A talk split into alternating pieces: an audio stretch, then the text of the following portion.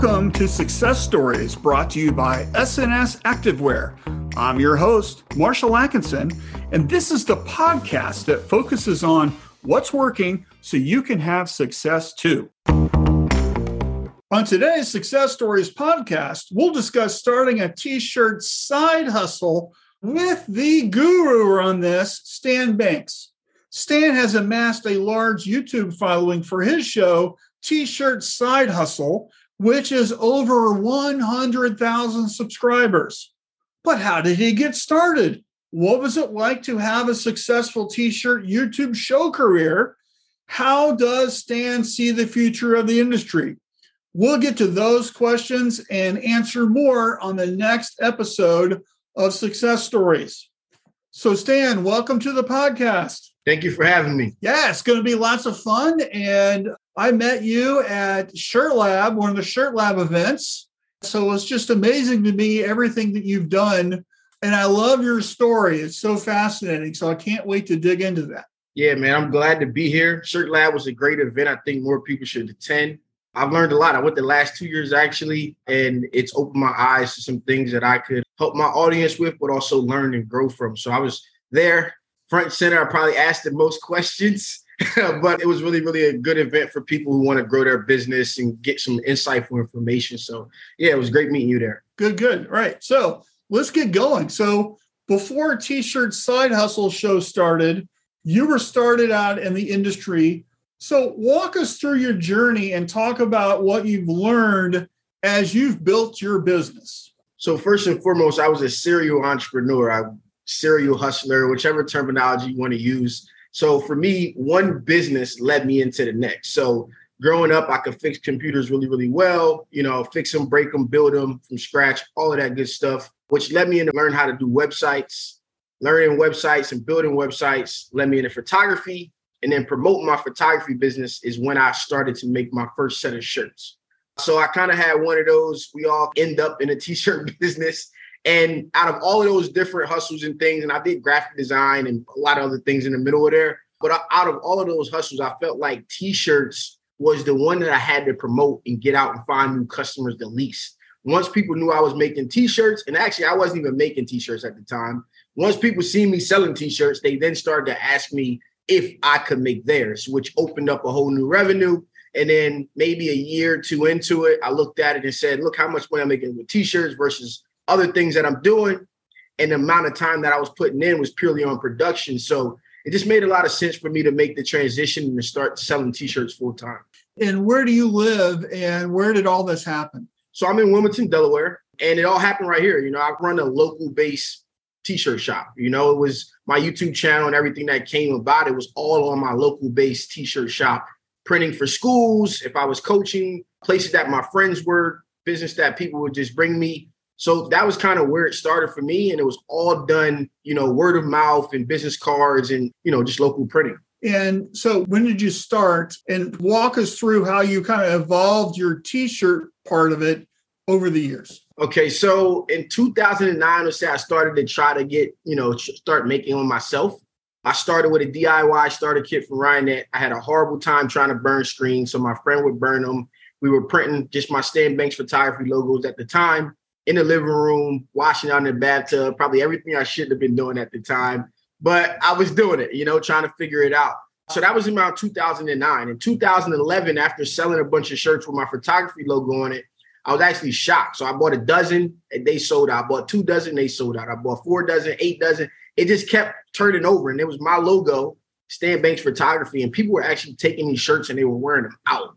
So around 2011, people started to ask me, you know, hey, well, where'd you start your t-shirt business? Can you make mine? Can you do my shirts? And I said, sure, I can make them. I didn't really know how to print, but I knew where to go get them printed at. The lady was printing them for me for three bucks. So I would go there, or she was actually charging me eight bucks for the shirt and the print.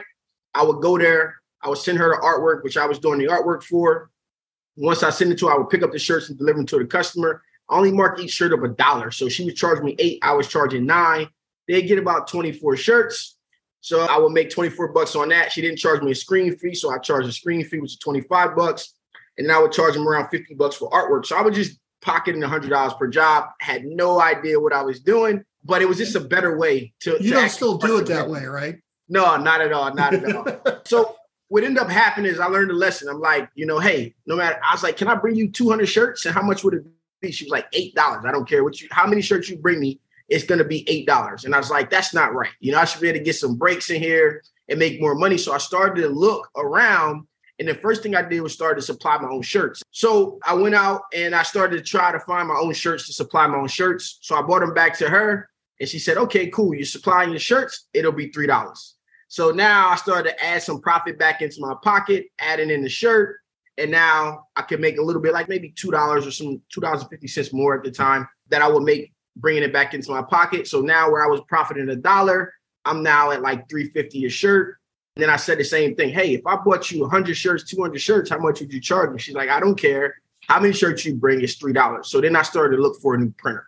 And I walked into a print shop one day and the print shop owner was actually a substitute teacher of mine at high school. I'm maybe like three years out of high school now, not too far out. And then the whole world of printing kind of is versus every other uh, business that I had. That's very interesting. And it was like, hey, it's Mr. Clark. He does this, right? So yeah, yeah, it's actually Mr. Brown. Really, really simple name, Mr. Brown. It was a really dope setup, you know, and everything that I've learned from him is kind of what got me to actually what I teach on YouTube. So he gave me all of the information that I needed.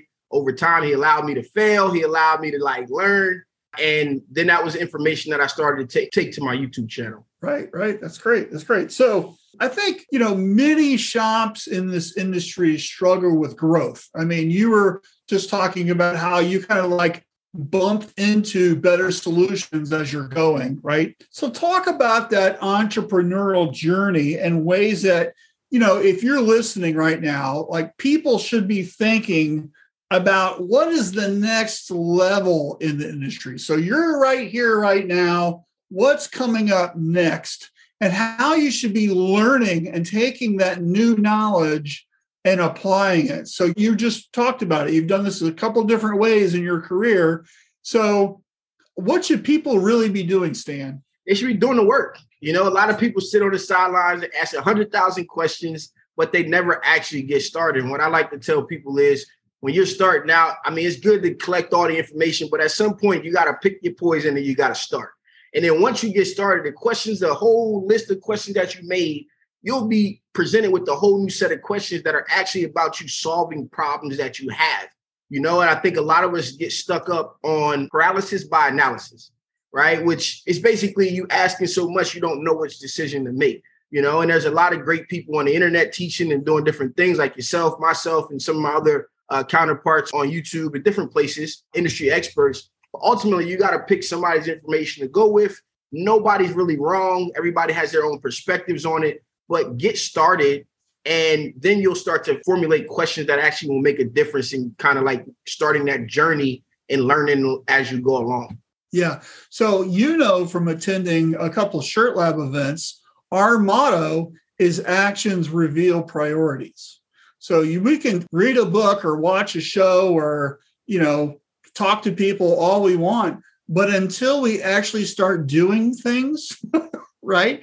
that's how you know that you're what is a priority for you and it's really funny when i when i talk to people sometimes you know they're all complaining about how come they don't have any sales and my first question is okay well tell me about the sales activities you did today or yesterday how many calls did you make and they say none i go well is it any wonder you don't have any sales it's funny because today I think the internet has spoiled us in a way, right? Like when I wanted to market my first business, I literally walked. I grew up in barbershops, so I literally walked to every barbershop for like a month straight and put business cards in there. You know, and that those are the things that people don't want to go out and do now. They much rather sit behind a computer, say they have a business, and hope that people just find them. And you know, for some people on the internet with ads and different things like that, it works. But for the majority of people, they never actually see the success that way.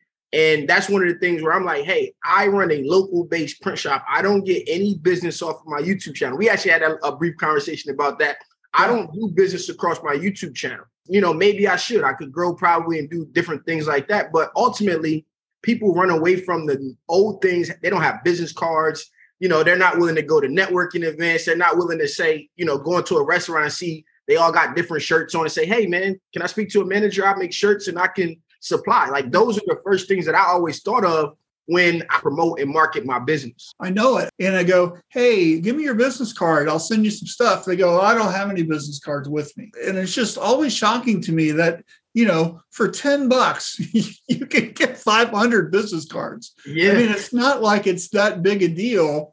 And then now I have uh, the little dot thing on the back of my phone. So I'm on a trade show and they say that, I can just say, hey, try this, you know, kind of a thing. And and I think it's really important that people out there, and if you're listening and you're struggling with sales and you're not really sure what to do, I think one of the first things that you can do, and I've said this for years, is write a business plan about who your ideal customer is.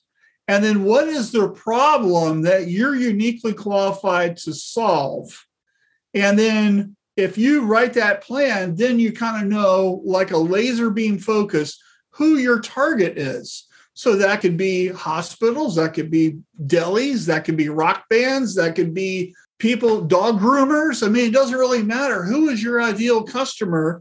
And then because you have something uniquely qualified, you speak their language, you've got the contacts, you know what you're doing.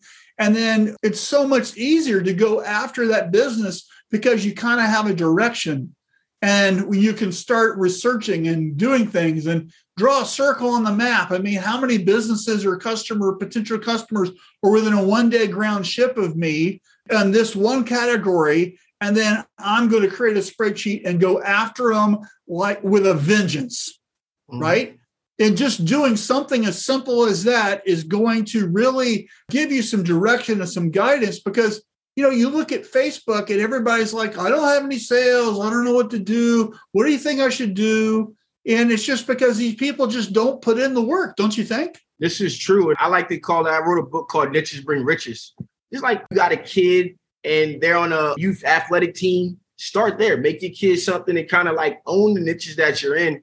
And to add on to what you just said, a lot of companies, what I see struggling or, or doing, what is something that I think could be improved across the industry is we all market based on the services we provide, not who we serve. You know, I offer screen printing embroidery, you know, but they never go out and say, you know what, I offer screen printing embroidery for, you know, nurses, for these categories and and kind of like hone in on the situation where they can find themselves useful for people. So it automatically clicks in their head, you know? Right. It's so true. It's so true.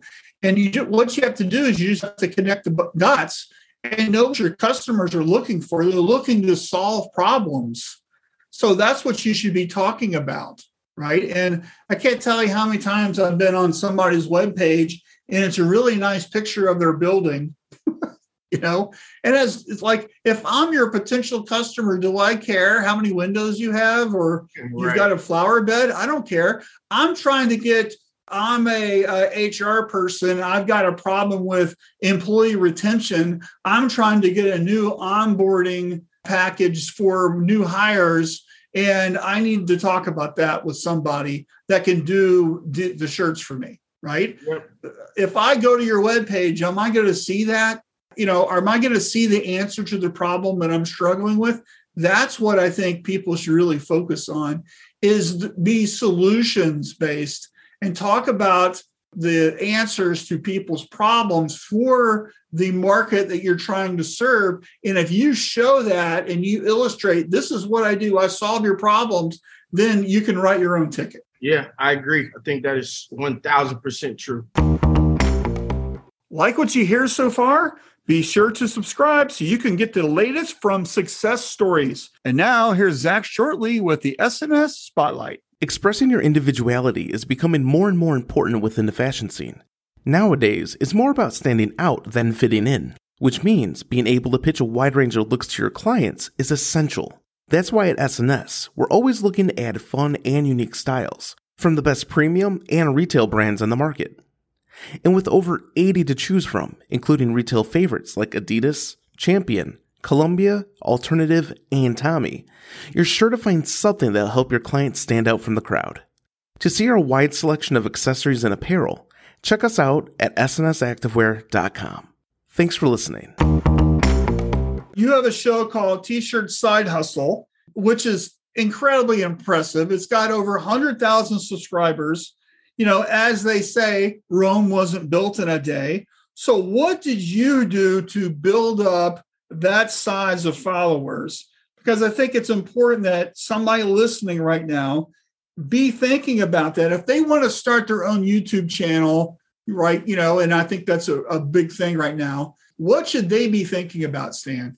So I kind of have the unorthodox approach to starting a YouTube channel, right? First and foremost, you have to understand that are you going to get on YouTube to promote your business? And if that's the case, then you should be doing work to say, ask your customers, like, how can I make it easier for them to work with me? You know, teach them things that they're already asking you all the time and put that content out in the world and service your customers and teach them how to work better with you. It's the frequently asked questions route. Yep, yep. That's a great place to start for most businesses. Now, what I decided to do was I felt like there was a barrier of entry to information when I had that struggle of trying to learn and figure out how to get into this industry. So what I set out to do is to actually teach people how to make extra money because everybody around me was complaining about the incomes that they made, you know? And so I decided, you know what? What I'm going to do is I'm going to turn my camera on and I'm going to teach everybody that every job that I was doing, I was just showing people what I was doing every day as the work came in. Today I might be doing vinyl, tomorrow I might be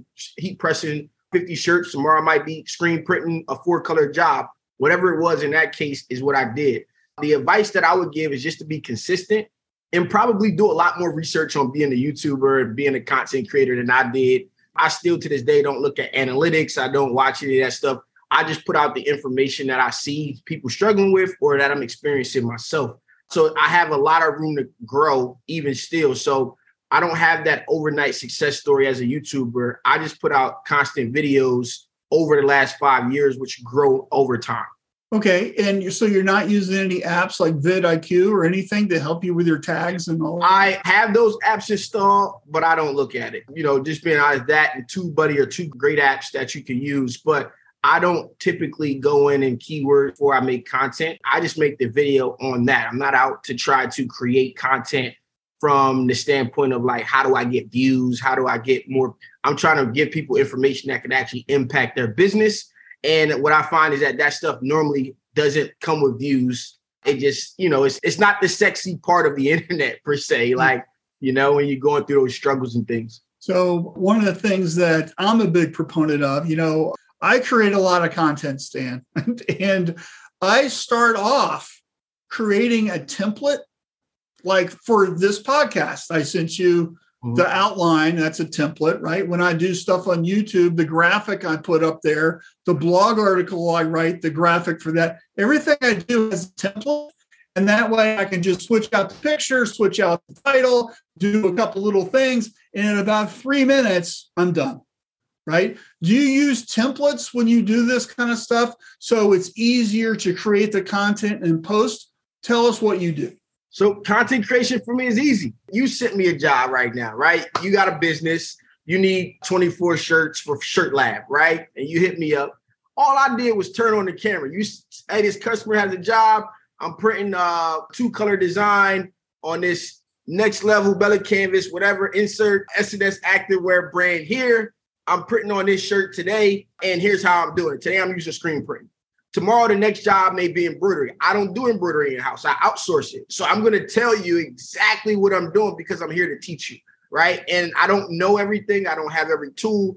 All I can do is get on the internet and say, this is how I'm making money every single day. And that was kind of like what I thought my competitive advantage was. Is like, listen, I'm doing this every day. You might see me at two o'clock in the morning, three o'clock in the morning, printing shirts you know, and I'll be on with 25 people or two people, didn't matter because it was the work that I was doing already every day. So my approach to it is easy. I can get online and I can talk about the business because I put seven years into doing the business before I even started my YouTube channel in 2017. Okay. That's kind of a template. You have a certain way you're working, and that helps foster the next step. Yep. Okay. Really cool. It's really simple, man. You think about a job, you know, all right, pick the garment, pick your print process, prep your print process, print the garments, tell them what you did. In this case, tell them how much money you made or what they could be charging or anything like that. And the way that I film my videos is really, really easy. You know, those six things that I just mentioned will be my six clips. And then I call it a day, you know, so I would just line those up. Okay. Now, do you, for your thumbnail, you do have a template for the graphic? Yes, now I do. In the beginning, I didn't make any thumbnails, but now I do. And I try to segment them out based on like different series and things, which I'm still perfecting. I got some things coming up for 2023 that's going to be really interesting and I'm going to have a really good approach to it. So I'm cleaning some of this stuff up now because I never looked at myself as a YouTuber or a content creator. You know, I was genuinely out to help people start t shirt businesses with the information that I had learned because I didn't tell you this, but I had got a job in 2015 for $10 an hour. I had never had a job in my life. I got the job to get health insurance. And then I realized that I wouldn't have been able to survive off of that 10 hours an hour to take care of myself, let alone myself and the child. So if I didn't have t-shirts, you know, I wouldn't have been able to care for myself or my kid because the money that was coming in from that job, it just wasn't enough. And so I believe that if you wanted to start a business out of every business that I tried, this was the best one. And because of that, if you wanted to make 300, 500, $1,000 a month to make your bills hit less, you know, just so you could, you know, breathe easier if you wanted to save money to go on a vacation with your family, whatever it may be, I thought t-shirts was the best business to be in because literally for me, it literally sold itself once people knew I was making, not even making, selling t-shirts. Yeah, right. It's great. It's great.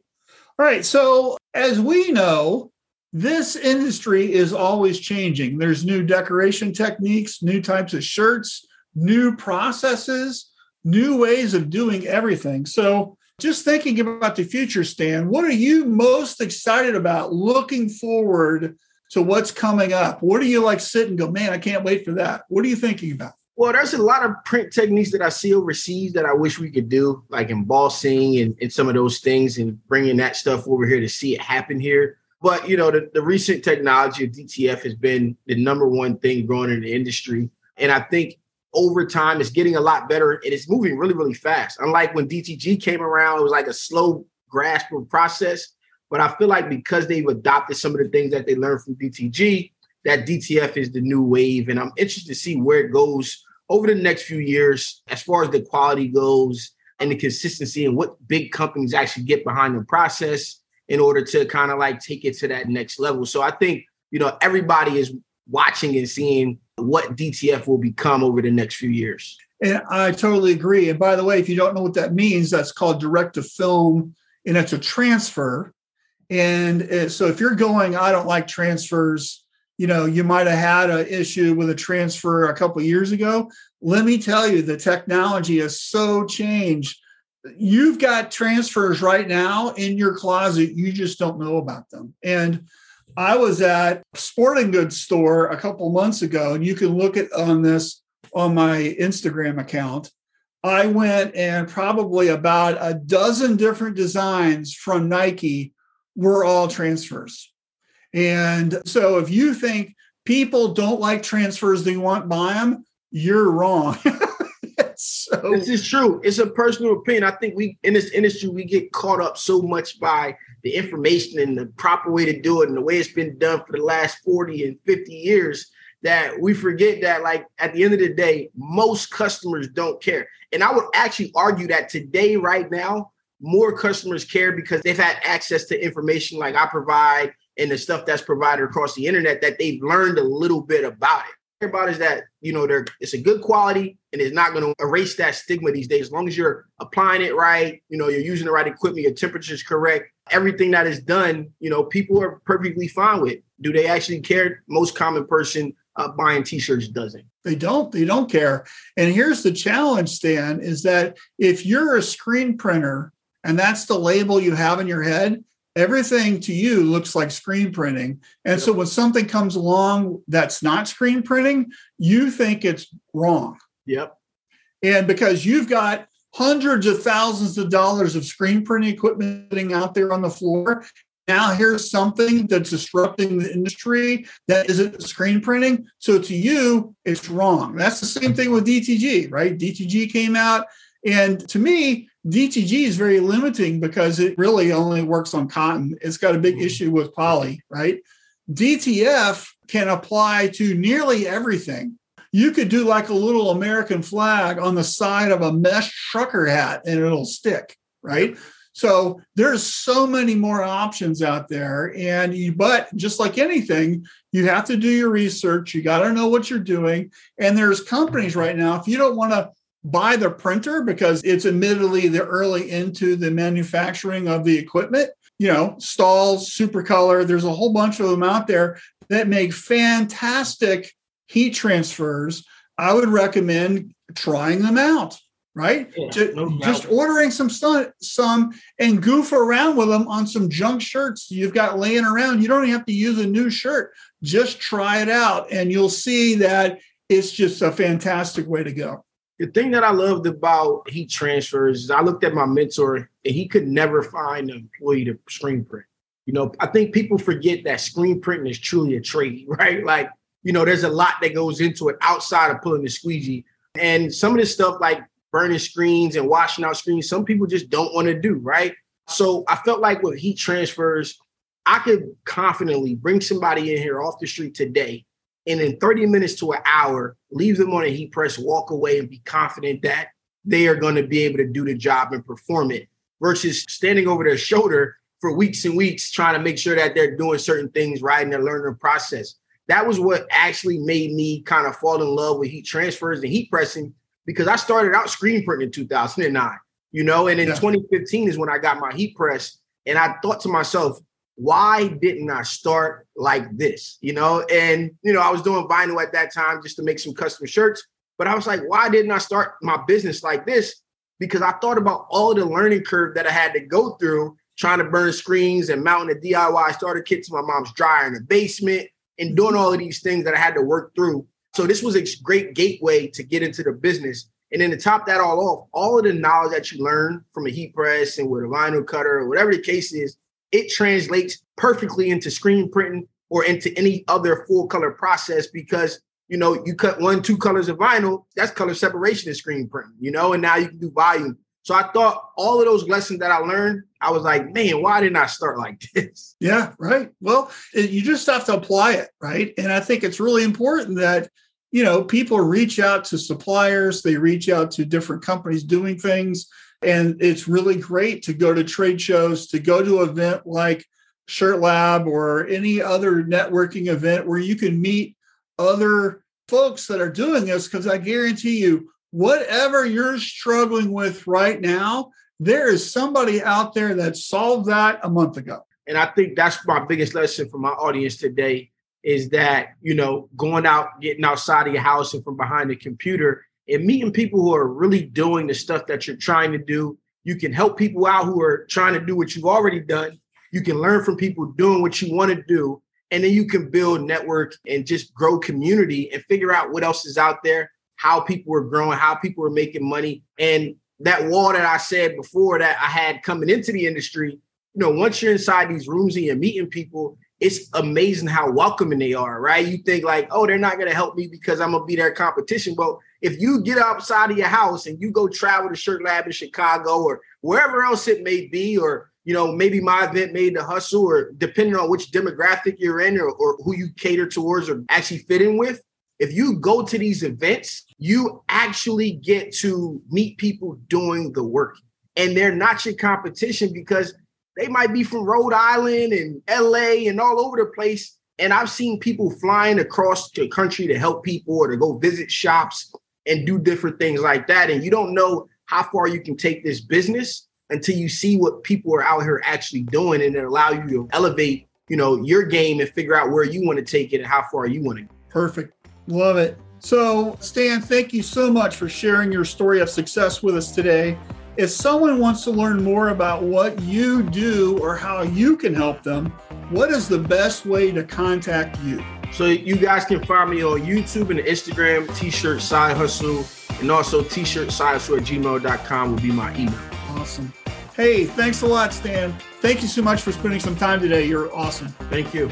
Well, that's our show today.